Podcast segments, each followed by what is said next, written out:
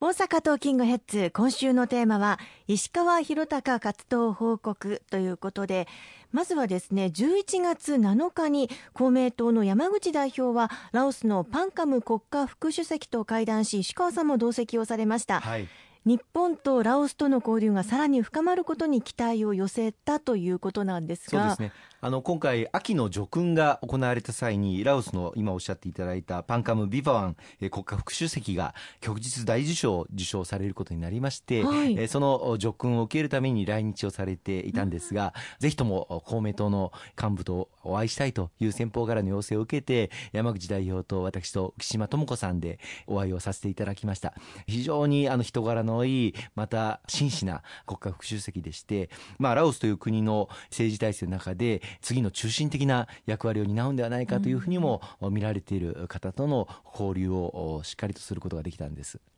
実は日本はラオスにとって世界最大の援助国なんですよね。日本はラオスの発展とそれから市民の生活の向上例えばゴミの収集車の供与をやったりとかあるいはラオスも以前対人地雷で苦しめられたあるいは不発弾の処理をしっかりやっていかなければいけないという課題がありましたがそういったことにも日本が長年協力をしてきたことこうしたことにラオスの国家副主席から熱い感謝の思いが述べられました。またあの日本との間で桜の記念植樹の交流も行ってきた経緯がありまして、こうした国民レベルでの交流もしっかり進めていきたいということとかまたあの来年の東京オリンピック・パラリンピックにはマラオスからも選手が参加することが期待されていますがいくつかの全国の街でホストタウンとしてですねラオスの選手を受け入れるそういう準備をあのしております。各地域とそうしたラオスとの交流がさらに進むことを各地方議員とも連携をしながら取り組んでまいりたいと思います今後もまあ様々な国と連携していくことが重要だと思いますけれどもグローバル化によってこれまでとは違った考え方が必要になってくるかもしれないですよね。あの世界中の国々とより連携を深めていくこと、うん、今後ますます急ピッチに必要になってくると思います。今年あの TPP11 が発行しまた日 EU EPA が発行いたしました。そしてこの国会で今審議をしておりますけれども日米貿易協定もなんとか成立を図りたいと思っております、うん、経済活動が世界的に広がってきている中で日本の中小企業あるいはさまざまな事業者の方々も海外との取引これが非常に容易になってくる。ご本人が海外に行かれなくともネットを通じて海外との取引っていうのは非常にやりやすくこれからますますなってこようかというふうに思います。経済取引だけではなくて海外からの観光客の方々今この大阪に大勢お越しいただいておりますけれどもそうした方々をさらに伸ばしていきたい。来年は東京オリンピック・パラリンピックがありそして再来年には関西ワールドマスターズゲーム、うん、そして2025年の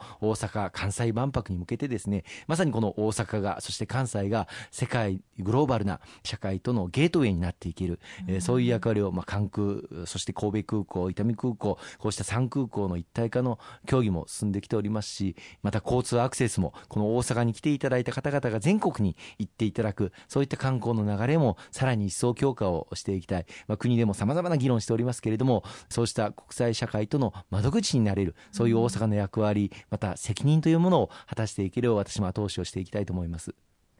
そして11月8日の日の閣議で大阪府吹田市が来年4月1日付で中核市指定が決定しました。そうなんです、はい、来年4月1日に大阪府では7番目となる中核市に吹田市が移行することが決定をいたしました。あの今大阪府で持っているさまざまな吹田に関する行政事務の中で2500もの事務が吹田市に移譲されることになります。これに向けてまあ関係者の方々本当に尽力しし、まあ、準備を進めてきてこられたわけですけれどもいよいよこの来年の4月1日からこれ本格的にスタートするということで吹田市民の皆様大変喜んで期待をしていらっしゃいます。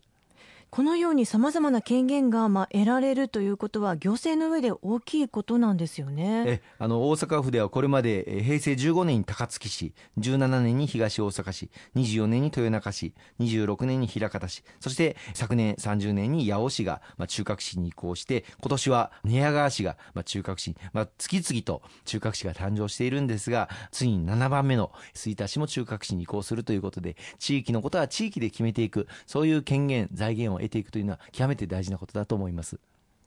そして11月14日には、えー、参議院内閣委員会で国家公務員給与法の質疑を石川さんされました。はい。この臨時国会が始まっ、えー、もう間もなく、えー、終了となるんですけれども、臨時国会から私、内閣委員会という委員会に所属をさせていただいております。この臨時国会で内閣委員会で審議をする法律にはそんなに多くないんですけれども、はい、最も大事な法律の一つが、国家公務員の方々の給料、これを毎年夏に人事院から勧告が出て、この勧告にを踏まえて、給与法の改定をしております。で今回は若手職員、そして初任給、これを民間の等の横並び比較をして引き上げようという、そういった改正をさせていただきました。で私から質問の中では、今、政府を挙げて就職氷河期世代、30代から40代半ばの人たちに対する支援をしっかりやっている中で、公務員の採用においても、こうした就職氷河期世帯の採用をしっかり進めていくべきではないかということを、うん、あの訴えさせていただきました。私の委員会での質問を受けて、今、政府でどのように展開をしていくか、検討を進めていただいているところです。あの私自身もその就職氷河期世代の一員なんですけれども、やはり当時、大変経済的に、まあ、バブルの崩壊後ということもあって、就職困難を抱えた方々が、まあ、その後もニートやあるいは引きこもりという形になって、うん正規の採用あるいは就労環境を得られていないという方が大変多くいらっしゃいます。政府の統計では全国に60万人近い方がいらっしゃるというふうにも言われていまして今後の日本社会を考えるとこの就職氷河期世代へのしっかりとした支援というものは今不可欠の状況だと思うんですよね、これを国を挙げて省庁横串で取り組んでもらいたいということを訴えさせていただきました。